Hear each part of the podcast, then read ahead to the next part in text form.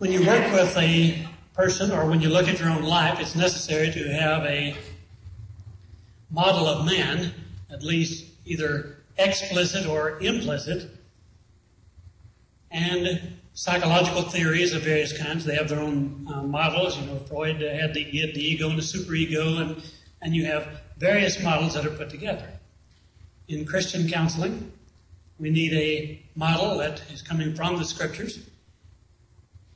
And in looking at such a model, first of all, we need to look at the makeup of man. And as we do that, there are many models there. Some would uh, opt for a two-part model. It might be material or immaterial. And some would break the immaterial into uh, two parts. We go for the three-part uh, makeup of man. It's some kind, sometimes called the trichotomous view of man or tripartite view of man. Put that on the screen. Look at the uh, spirit and the soul and the body. And 1 Thessalonians 5.23 says spirit and soul and body. And Hebrews 4.12 says the word is quick and powerful, sharper than any two-edged sword, piercing even to the dividing asunder of soul and spirit. And many, even though they might be trichotomous in their view of man, could be dichotomous in their uh, actual living and the way they think about themselves. Many of us, for instance, uh, if you were asked what your soul is, some would find it difficult to explain what the soul is. Then you say, well, does a dog have a soul? And a person, no, a dog doesn't have a soul. He isn't going to heaven. And what they're saying is that the soul really is the spiritual part of man. So even though we might believe that we're spirit, soul, and body, we might think that the soul is the spiritual part because we've never really thought it through. But if we look at the soul as the psychological makeup of man, including the functions of the mind, the emotions, and the will, it's obvious that we have a soul in common with the animals. A dog has a soul. In fact, they have different souls. You take a, a German Shepherd, for instance. They might look identical in their body, and you can pat him on his body, and he one of them might wag his tail, the other might take off your hand. They have different souls. Now they don't have a spirit. And their souls are not as well developed as ours. They can't really do abstract thinking, but they have a mind. They can learn some things. If you're smarter than your dog is, you might even teach him to go get the paper. And you know the dog does have feelings. You might even blush and get embarrassed under all that hair. I don't know whether they blush or not, but, but for instance, you might have a case when your dog just ate your favorite shoe. And you come home and he's hiding under the bed and you don't even know he's eaten your shoe yet. But he's got some feelings. He feels guilty. And he has a will. He can make decisions. You may say, come, and he goes. So they have the same functions, mind, emotions, and will. Now, when the soul is saved, where does the saving take place? And we say our soul is saved, our soul is going to heaven, but the saving of the soul really takes place over here in the spirit. Because we have a spiritual birth, not a psychological birth. So the new birth takes place in spirit. Yes, we understand with our mind, we make a decision of faith to put our trust in the Lord Jesus Christ, but when the Holy Spirit regenerates us, it's a spiritual birth. So the soul is saved in the Spirit. Now, the filling of the Spirit is a different thing. Some of us get the idea when we're filled with the Spirit, we get a little bit of the Holy Spirit when we're saved, and we just gradually get filled up. But the Holy Spirit's a person, and you don't get him by bits and pieces. Either you have him or you don't. If you're a Christian, you have him. If you're lost, you don't. So when the Holy Spirit comes in, he indwells our spirit, and the Spirit Himself witnesses with our spirit, but the filling of the Spirit takes place in the soul. Because the filling of the Spirit is bringing the soul, the personality, and the consequent behavior under the control of the Spirit. Primarily by the renewing of the mind. So what we've said in is that the saving of the soul takes place in the Spirit, and the filling of the Spirit takes place in the soul. Amen or oh me? Now, these arrows here indicate that there can be an interaction. We're not so neatly compartmentalized that we hurt one place and not feel it another. Physiologically, we can have a brain tumor or glandular dysfunction thing going on with the body here that can affect us psychologically. A person, for instance, could have a hyperactive uh, thyroid, and they could be strung out. You'd uh, think that they're really nervous, they can't lie down, they can't sleep. It's a glandular problem, a hyperactive thyroid. They can have a hypoactive, an underactive thyroid, and be so listless they can hardly go. It's a physiological thing, but it looks like depression. And then psychologically, we talked about earlier about rejection and all the damage that it does and the hurts and failures and trauma that we may experience. And that can have an impact in the soul, the psychological makeup here.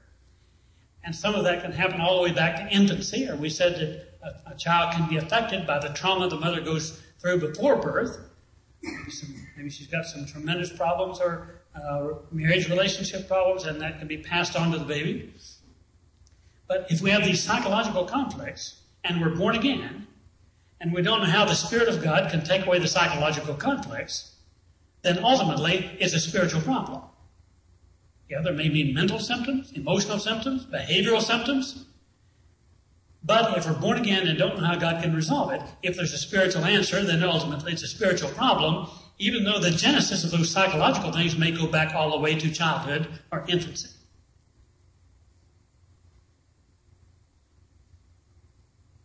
And then whatever or whoever's in control of the life is going to decide whether that life is going to be successful, whether it's going to be based in the in the spirit or walk after the flesh.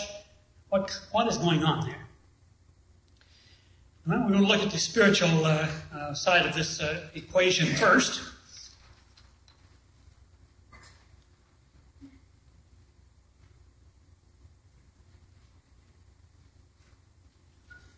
The word salvation, number one, under the Spirit there, we're talking about the new birth. Typically, by the time we explain this to a person, we would have got uh, 30 minutes to an hour of history. And most of the time, we'd know whether we're dealing with a believer or not. And sometimes you're not certain the person's a Christian because they're not certain. They have problems with item two, assurance. But we're using the word salvation and limiting that in this case to the new birth experience. But number two, assurance is where a lot of people are. They have problems uh, with assurance, and they, every time a visiting expert, I mean, expert comes to town, they hit the altar and come down, and they put on their tennies and run forward and become altar athletes. You know, trying to get assurance of salvation. Now, usually what they say, they misinform the expert, you know, and they say, I'm doubting my salvation. Now, they may be, but the chances are they're not. They do have a problem with assurance, but the problem may not be doubts, which is an intellectual thing. It may be feelings, which is an emotional thing. So they may never have had assurance. But just imagine now if you had all 15 of those things we discussed earlier, or maybe you could add two or three to the list. If you had all that going, your mind is going one direction and your feelings are going the other. A person like that can know that they're saved and feel lost for a lifetime. See, they do have a problem with assurance, but they're not doubting their salvation, an intellectual thing. Rather, they're feeling unsaved, which is an emotional issue. But the personality winner, otherwise known as a soul winner, takes the scriptures and says, Now here's the way of salvation. Now, if you don't believe that, you're calling God a liar. Now they've got a big problem. They feel lost and they call God a liar too. So they haven't been helped a whole bunch. See, do you see the difference between doubting your salvation and feeling unsaved?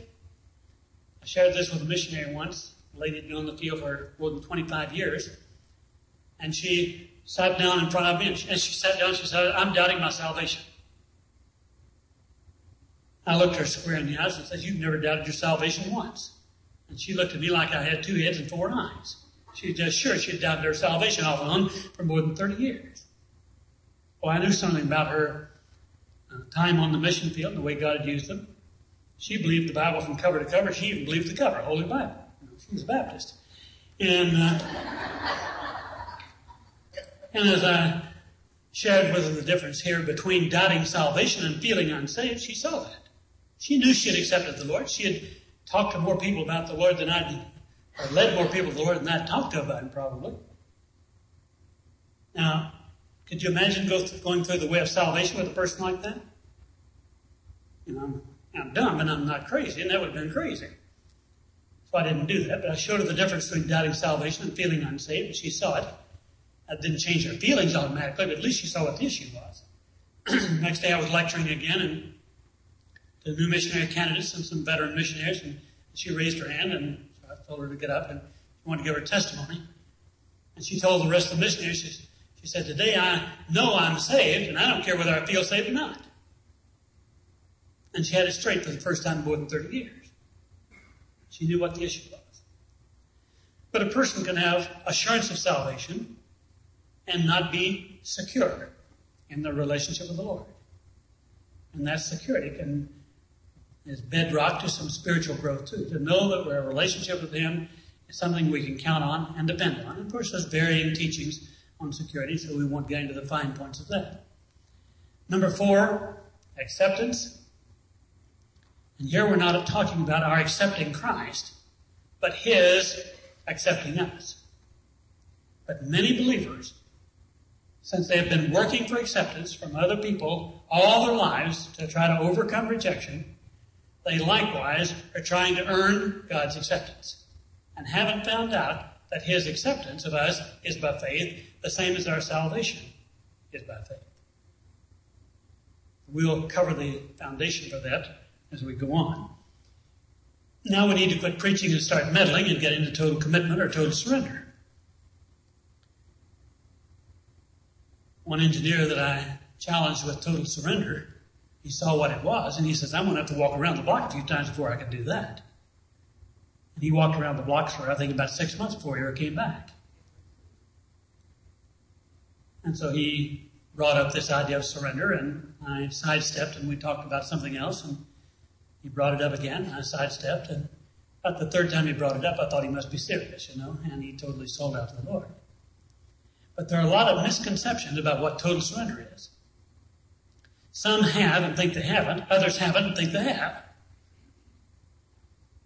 For instance, there are people who go to an altar or their bedroom or wherever they do business with God, and they tell God, Father, I'll go anywhere you want me to go, I'll do anything you want me to do. They just surrendered to a travelogue. But they may not have surrendered to the Lord. Others surrender completely, lay their life on the altar, everything that they have to Jesus as Lord, and sure enough, the bottom falls out. They cheer up and everything gets worse. They have, but they think they haven't. Because everything got worse. When they expected everything to get better. Because there are those who equate a total surrender and a Christ-centered life. And that can take place simultaneously and should, but doesn't necessarily. We'll cover that a little bit more in the, the next lecture. If we look at that total surrender as a decision of our will, something that we and only we can do, something that even God can't do for us. Because it's our decision to surrender to Him as Lord. We should do that when we're saved.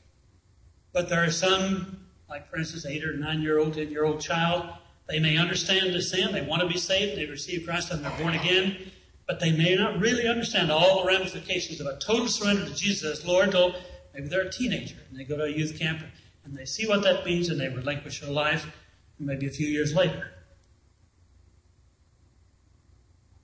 See, there are those too sometimes who surrender to preach.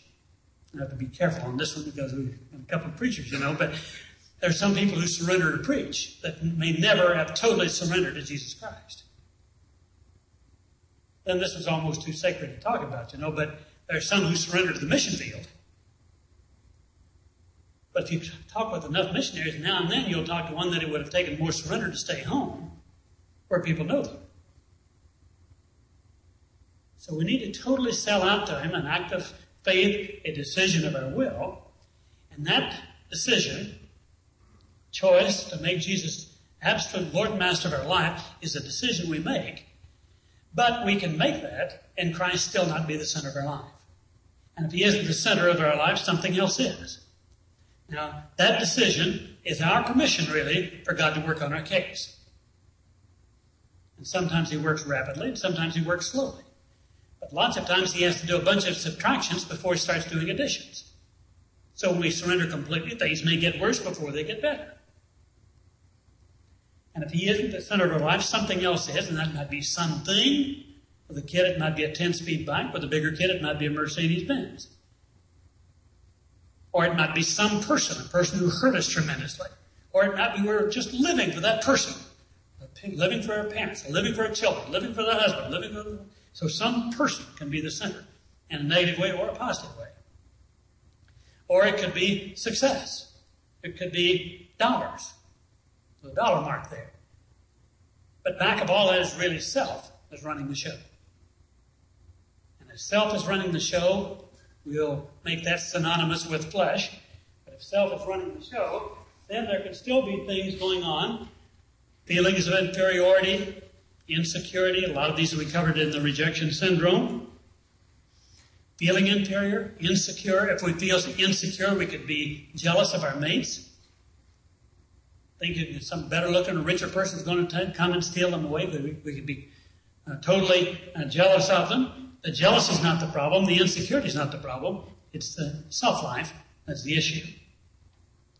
And guilt, there's two kinds of guilt. The guilt is caused by sin, and the only answer to that is confession, repentance, the blood of the Lord Jesus Christ is the only answer for real guilt coming from real sin. But we could have imaginary guilt or false guilt coming from things like forgiven sin.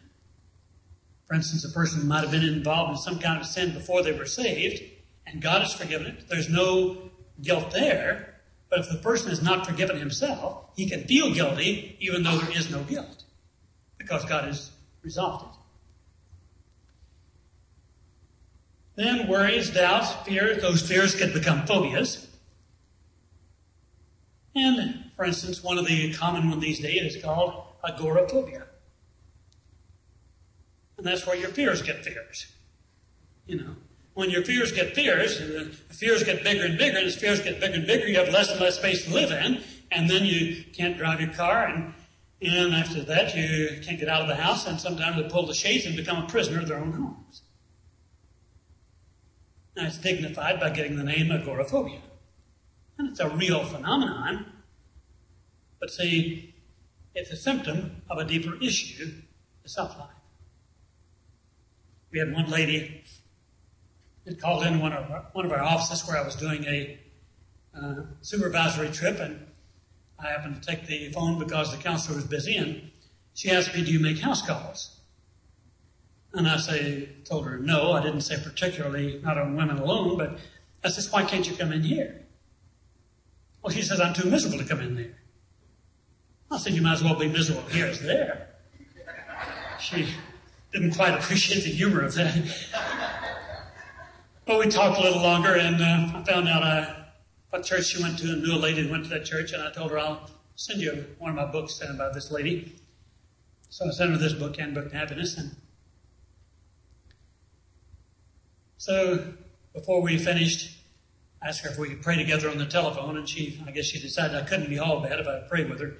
So we prayed, and uh, the lady took the book by, and she read that book. The Spirit of God uh, uh, met her, released her. She flung up the shades, opened the doors, and two weeks later went to uh, church and sang a duet with her daughter. I never have met the lady. She didn't need to meet me because the Holy Spirit did all the work. But the agoraphobia was gone immediately. Now, God doesn't always take those things away uh, quickly like that, but it's not at all unusual for it to take place. But you take agoraphobia, you know, uh, treated by conditioning. You know, they take maybe the therapist takes a person, they get them to stick their toe outside maybe, and, and a month or five later they might get both feet outside, you know. And then they might, you know, a year later or two, they might get to the sidewalk. But, you know, God doesn't have to go through all those uh, things. He just uh, releases a person because He changes who they are from the inside out and does a flat out miracle. Now, if you put all that mess together, you can see how it might cause a tad bit of frustration. And if you can't just sit there frustrated, you know, self doesn't handle frustration too well, and back comes the hostility or the anger. And what are you going to do with that? Well, you've got about three choices, I see it. If you're brave, you can take it out on someone else. If you're a coward, you can take it out on yourself. If you're smart, you can let God resolve it. See, the brave people give ulcers and the cowards get them. Because they eat all their anger and stuff and have to keep it inside, and it causes depression and anxiety. Other people can find a switch up here and flip it and just flip out, and they don't have any problem. Everybody around them does. They can just deny reality totally. Some people I've, I've talked to, they've tried to flip out can't. They just can't find a switch. so they just have to stay here and face it and get more depressed. And some people do some fantasy, and that's not too bad to do a little bit of fantasy, you know. You daydream, you might even make some of it come true.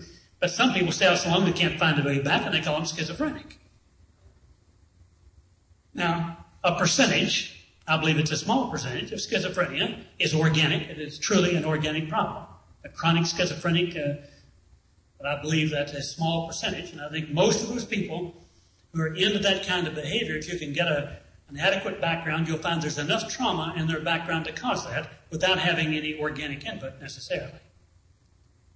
And then there are some people put some paranoia with it. They become paranoid schizophrenic. Other people add some religious things, so they're paranoid schizophrenic with religious overtones.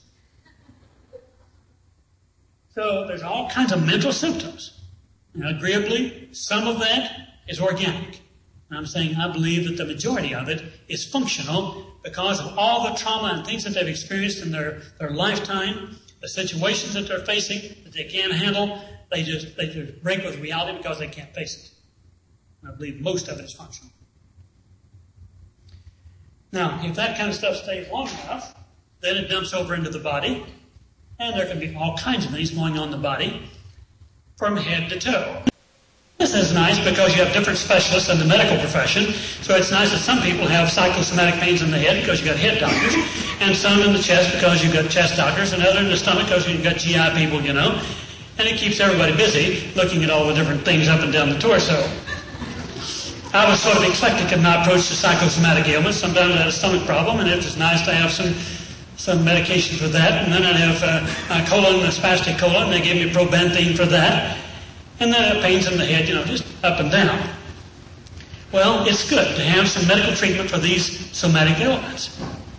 But treating the symptom here is not going to solve things because it's not a physical problem. And the medical profession will tell you that from 60 to 80% of the people that go to medical doctors go there for that kind of thing that's psychogenically induced. Now, that's the general practice of the family practice person. Obviously, the person that goes for uh, the specialties, wouldn't be quite that great a percentage. I have a friend that's a gastroenterologist. He said at least 90% of all the people he saw had non-objective disease problems.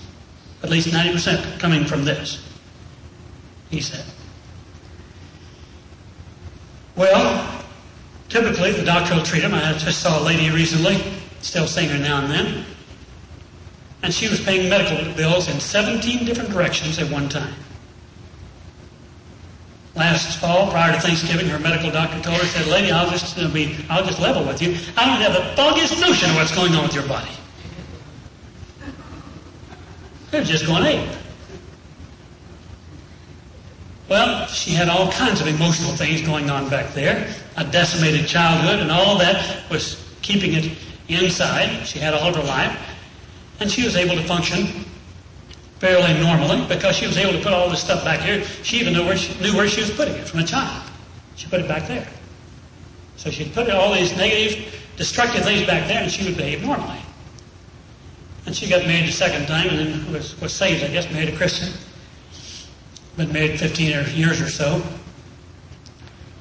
And uh, things were going along fairly good, except for all this physiological stuff, you know, going, her body was going nuts. And she made the mistake of getting the and out of rejection, and she started reading that, and everything she had had so carefully nailed down came loose. And it all came loose, and she thought she was going crazy. Her husband thought she was going crazy, and she called in and she sounded crazy. so So we talked to her a little while and got her settled down, got her in, and shared with her what God was doing, and what, how He was releasing her from all this, and that made sense to her. Okay, she could work with that.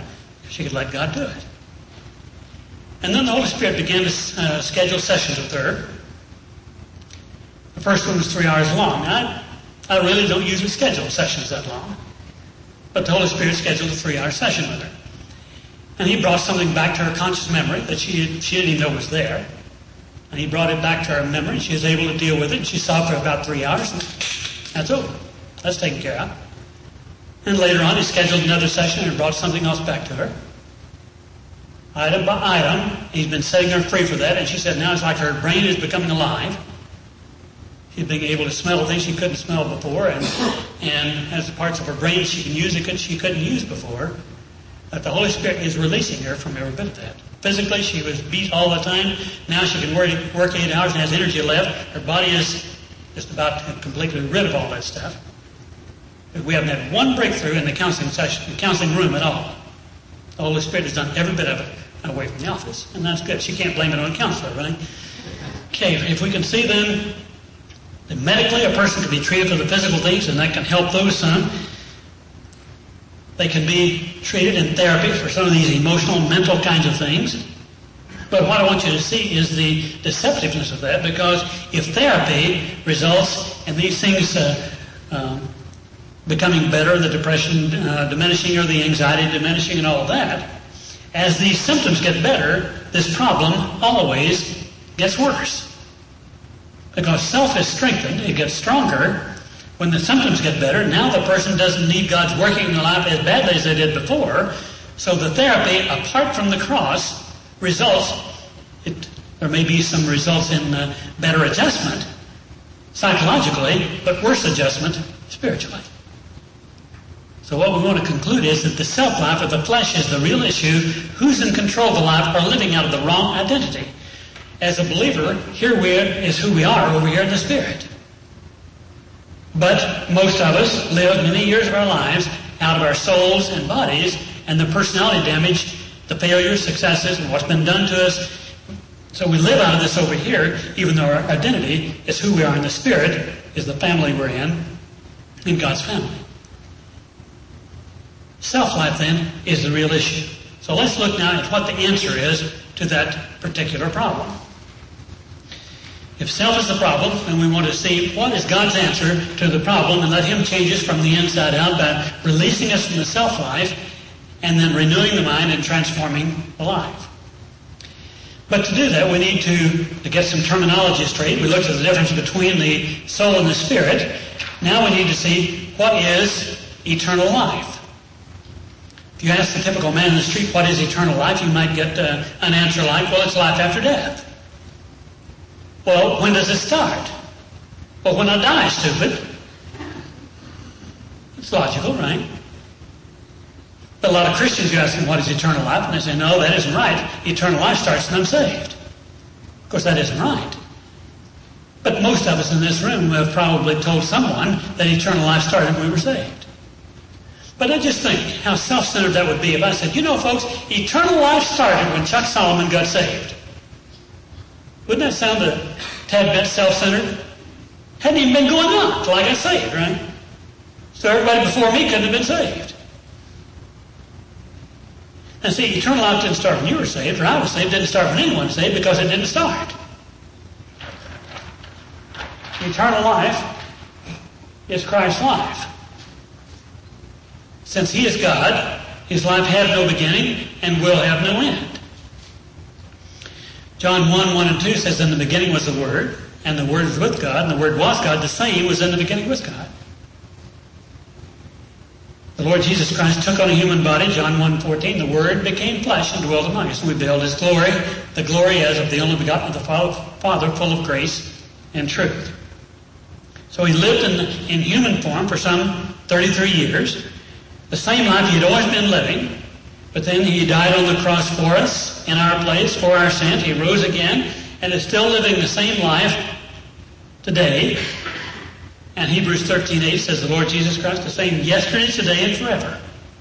So his life is always the same. Eternal life. But When we show up on planet Earth, we're not in his life at all. In fact, our life has nothing to do with him. And this diagonal line, the life of Adam, in which we are born, shows our lineage, our ancestry. And you can see these hatch marks representing generations. So you were in your parents before you were born. And they were in their parents before they were born. And so forth. So you can readily see if your grandfather never had any children. And you'd probably never have any children either. Right? Okay, you're still widows. And if Adam and Eve hadn't, hadn't had any children, we wouldn't have had much to talk about tonight. Every one of us are right back there now. So whatever happened to Adam happened to us. And God told him in the day he sinned, he'd die. So what did he do? He sinned and died. And what did we do? Sinned and died. So we're all born dead, spiritually speaking. Because we're born in the life or death of Adam. And since we're in the life of Adam, then his destination is going to be our destination. And Romans 6, 3, uh, 3.23 says, For all have sinned and come short of the glory of God because we're born in Adam. Whereas by one man sin entered into the world and death by sin, and so death passed upon all men, for that all have sinned. So his death passed down to us, and we're going to stay dead unless something happens. Romans 6.23 says, For the wages of sin is death, but the gift of God is eternal life through Jesus Christ our Lord. So tonight, there's only two kind of people in this room, hopefully just one, but there's at the most two, we're either in Adam's life or we're in Christ's life, one or the other. We're either children of God or children of the devil, according to 1 John 3 and verse 10. Two kinds of people. Children of God and children of the devil. So if we're in Adam's family, we've never had a spiritual birth, we're born into Christ, then we're still in Adam's family or the children of the devil. If we've had a spiritual birth and we're born again, born from above, then we have left the life of Adam and we're born into the life of the Lord Jesus Christ.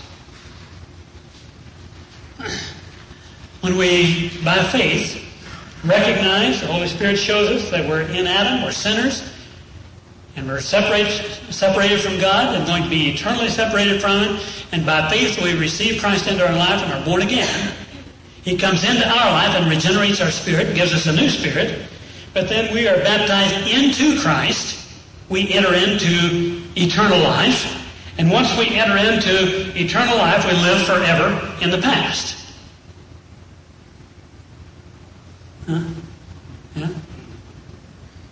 I hear see some smiling, some shaking their head, some.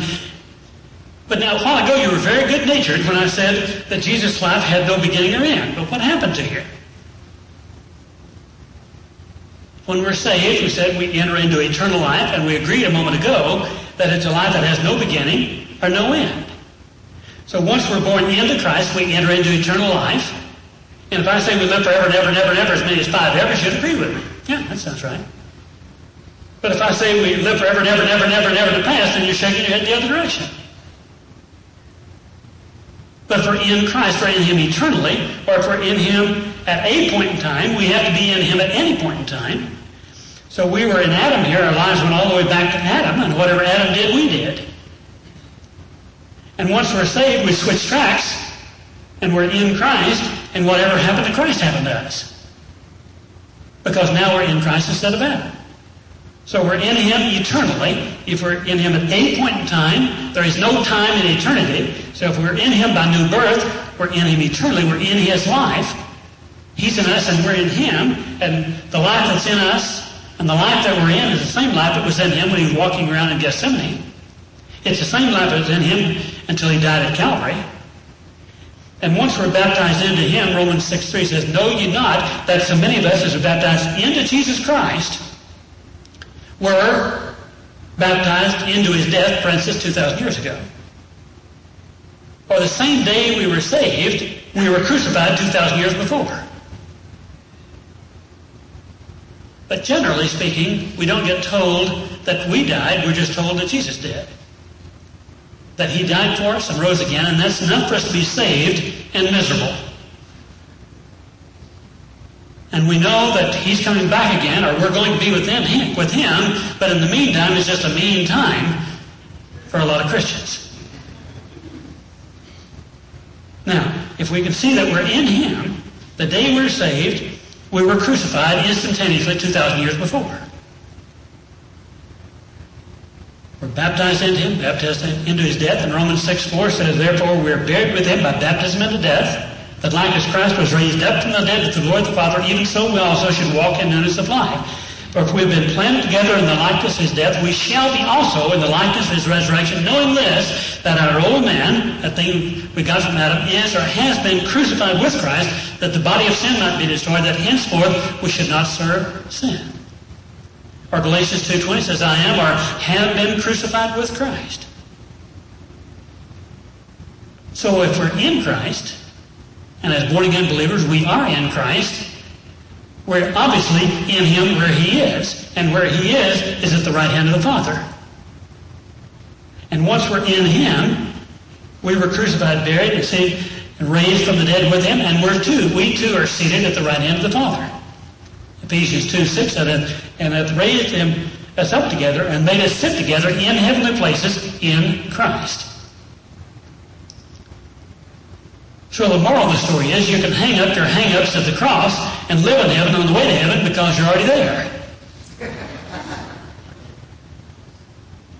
But see, if you don't know you died, you keep trying to live. If you try to live when you're dead, you've got a problem. And a lot of Christians are like chickens with their head cut off. You know, they're running, we're flopping around and going around circles. You know, they don't know they're dead yet. And we need to say, you are dead, your life is hidden with Christ in God, Colossians 3 3. So God's Word concludes that every one of us, as believers, has participated in the death, the burial, the resurrection, and the sitting at the right hand of the Father. It's true of us, as far as God's concerned, but it may not be true in us. And we need to count it to be true. See, Romans 6 6 says, knowing this, that our old man has been, past tense, crucified with Christ. And verse 11 says, count it to be so. Likewise reckon ye also yourselves to be dead indeed unto sin, but alive unto God. So it's not as believers that we have to die. We already have. We just need to have a funeral. See, anything's dead ought to be buried. But if you don't know you're dead, if you don't know you died, you just know Jesus did, then you're unlikely to count upon it. You're unlikely to count upon resurrection and life within. And if you try to try to live for the Lord, then you're going to live out of all that fleshly junk that we talked about, the damage and all that we've had. We try, we can try awfully hard to be totally dedicated to live for Him, but we got the power turned off. But when the Holy Spirit can turn the lights on that and show us, and He has to, you could understand all this and teach it, or any of us could, but until the Holy Spirit makes it a reality in here that it's no longer I but Christ, it's just theological knowledge. But when the Holy Spirit turns the lights on, and by faith we can take our place at the cross and agree with God, we're willing to lose our life. Because that's what it costs. Because in case you hadn't found out, death is the only way out. But this is the kind of death that we need to, to have the Holy Spirit make a reality in our lives. And some people who are even suicidal, and they think death is the only way out, but they don't know that as a believer, they can die and stay here. See, the self-life can be dealt with, and the, the hang-ups that we have, the mental things, the emotional things, the Holy Spirit, as He renews our mind, can, can and does transform the life. But it means we have to lose our life if He's going to do the living. And there's where the catch comes in. It's, it's difficult to lose our lives. When you think of losing control and giving up on yourself, a lot of people are afraid of failure. But you know, if you just admit you're a flat out failure, you don't have to worry about that one anymore because you've just made it official. And in and of ourselves, we are failures. But if we're willing to give up on ourselves and take our place at the cross, what we're doing is getting obedient. Because he says, reckon yourself to be dead to sin and alive unto God. Count it to be so. And by faith, let the Spirit of God put into operation the resurrection life of the Lord Jesus Christ, where it's no longer I, but Christ living.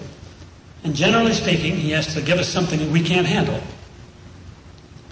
in our own strength, even asking Him to help us if we're going to give up on ourselves and be willing to go to the cross and count that death to be ours. But once we do, there's always resurrection that goes along with it. And the peace and freedom and joy that He brings can only be as He's living in us, through us, instead of us. Doesn't violate our personality and say we don't have a mind or whatever, but He renews it so we can live in the peace and power of the Spirit of God. And that's what He wants to do for in and through each and every one of us. Why don't we pray together? It may be that there's someone here who has understood this for the first time, and you'd like to pray that kind of prayer and give up on yourself and to declare your death with the Lord Jesus Christ and to let Him have full sway and to fill you with His Spirit and to renew your mind and transform your life. And if so, I'll give you a chance just to pray silently wherever you, wherever it fits you. And I'll just sort of pray a model uh, three-part prayer because there might be someone here who has never accepted the Lord Jesus Christ. That you're still in Adam and you've seen that clearly tonight. So you might pray silently just uh, where God has led you, where you know you are, and what you're ready to do. Dear God our Father, tonight I've seen that I'm still in Adam. That I've never been born from above. And I see that I'm a sinner, and because I'm a sinner, I'm lost and undone, and hell is my destination. But I see through your Spirit from your Word that the Lord Jesus Christ is your Son, that He took my place and died for my sins in Calvary, and that He was buried and rose from the dead. And believing that, I now confess my sins and repent and turn from my sins and receive the Lord Jesus Christ as my Savior and my Lord. I've counted the cost tonight and I do hereby surrender everything that I am and have and ever will be. I take my hands off my life and release every relationship to you, every habit, every goal, my health, my wealth, and everything that means anything. I surrender it all to you. And by faith, I take my place at the cross, believing that when the Lord Jesus was crucified, according to your word, I was crucified with him. When he was buried, I was buried. When he was raised from the dead, I was raised with him. So I deny myself the right to rule and reign in my own life and take up the cross and believe that I was raised from the dead and seated at your right hand. So I thank you for saving me from my sins and from myself. And from this moment on, I'm trusting you to live your life in me and through me. To do what I can't do and quit what I can't quit and start what I can't start. That you might receive all the glory. So I thank you by faith now for accepting me in the Lord Jesus, for giving me your peace, your freedom, your joy, your victory, and your righteousness as my inheritance in the Lord Jesus Christ. So even though I don't feel anything, or I don't feel like you'll do anything, I know that your word is true, and I'm counting upon your spirit to do what your word says, and to make me a new creation in Christ, to set me free from myself, that your resurrection life might be lived out through me, and that you might receive all the glory. And I thank you and praise you for victory right now. In Jesus' name. Amen.